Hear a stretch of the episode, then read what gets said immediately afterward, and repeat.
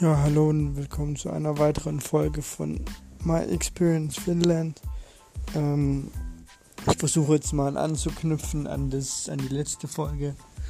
Ähm, eigentlich wollte ich die, die, die Folge jetzt äh, gestern aufnehmen, aber das hat es nicht mehr gereicht, deswegen mache ich es jetzt. Und zwar ähm, bei den drei Königen, das war ganz entspannt eigentlich. Ich dachte, ich möchte irgendwas auf Finnisch sagen oder so, aber es war eigentlich alles relativ wortlos und das fand ich ganz cool, so böse es sich anhört.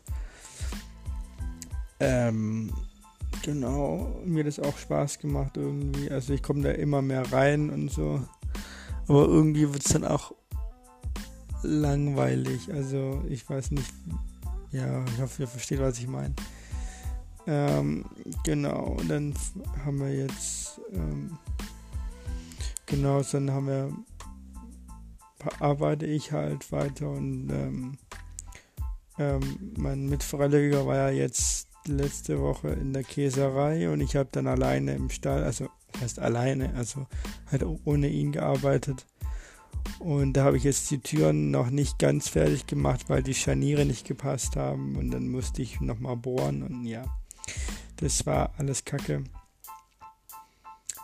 Ähm, genau. Und sonst, eigentlich müsste ich ja jetzt diese Woche in der Käserei sein.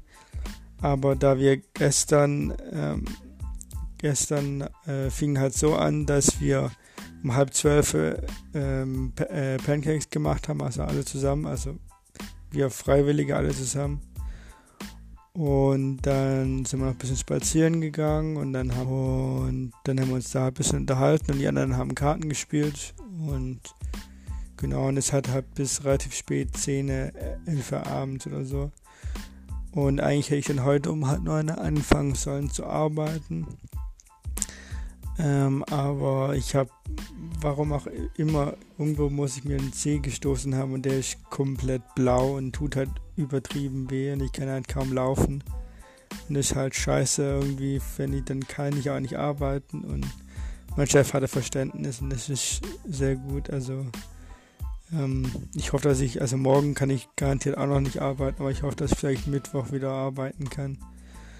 Aber es halt, ich, ich dachte, ich könnte jetzt ein bisschen im Bett liegen und auskurieren und so. Ja, wir hatten heute äh, mit äh, Freiwilligenversammlung, da musste ich wieder laufen, also relativ weit laufen. Dann morgen äh, habe ich äh, auch noch mal ein Meeting und da muss ich auch noch mal laufen und dann muss ich mir mit Freiwilligen mit und da muss ich auch noch mal laufen. Ich glaube nicht, dass es irgendwie besser wird in nächster Zeit. Das ist echt kacke.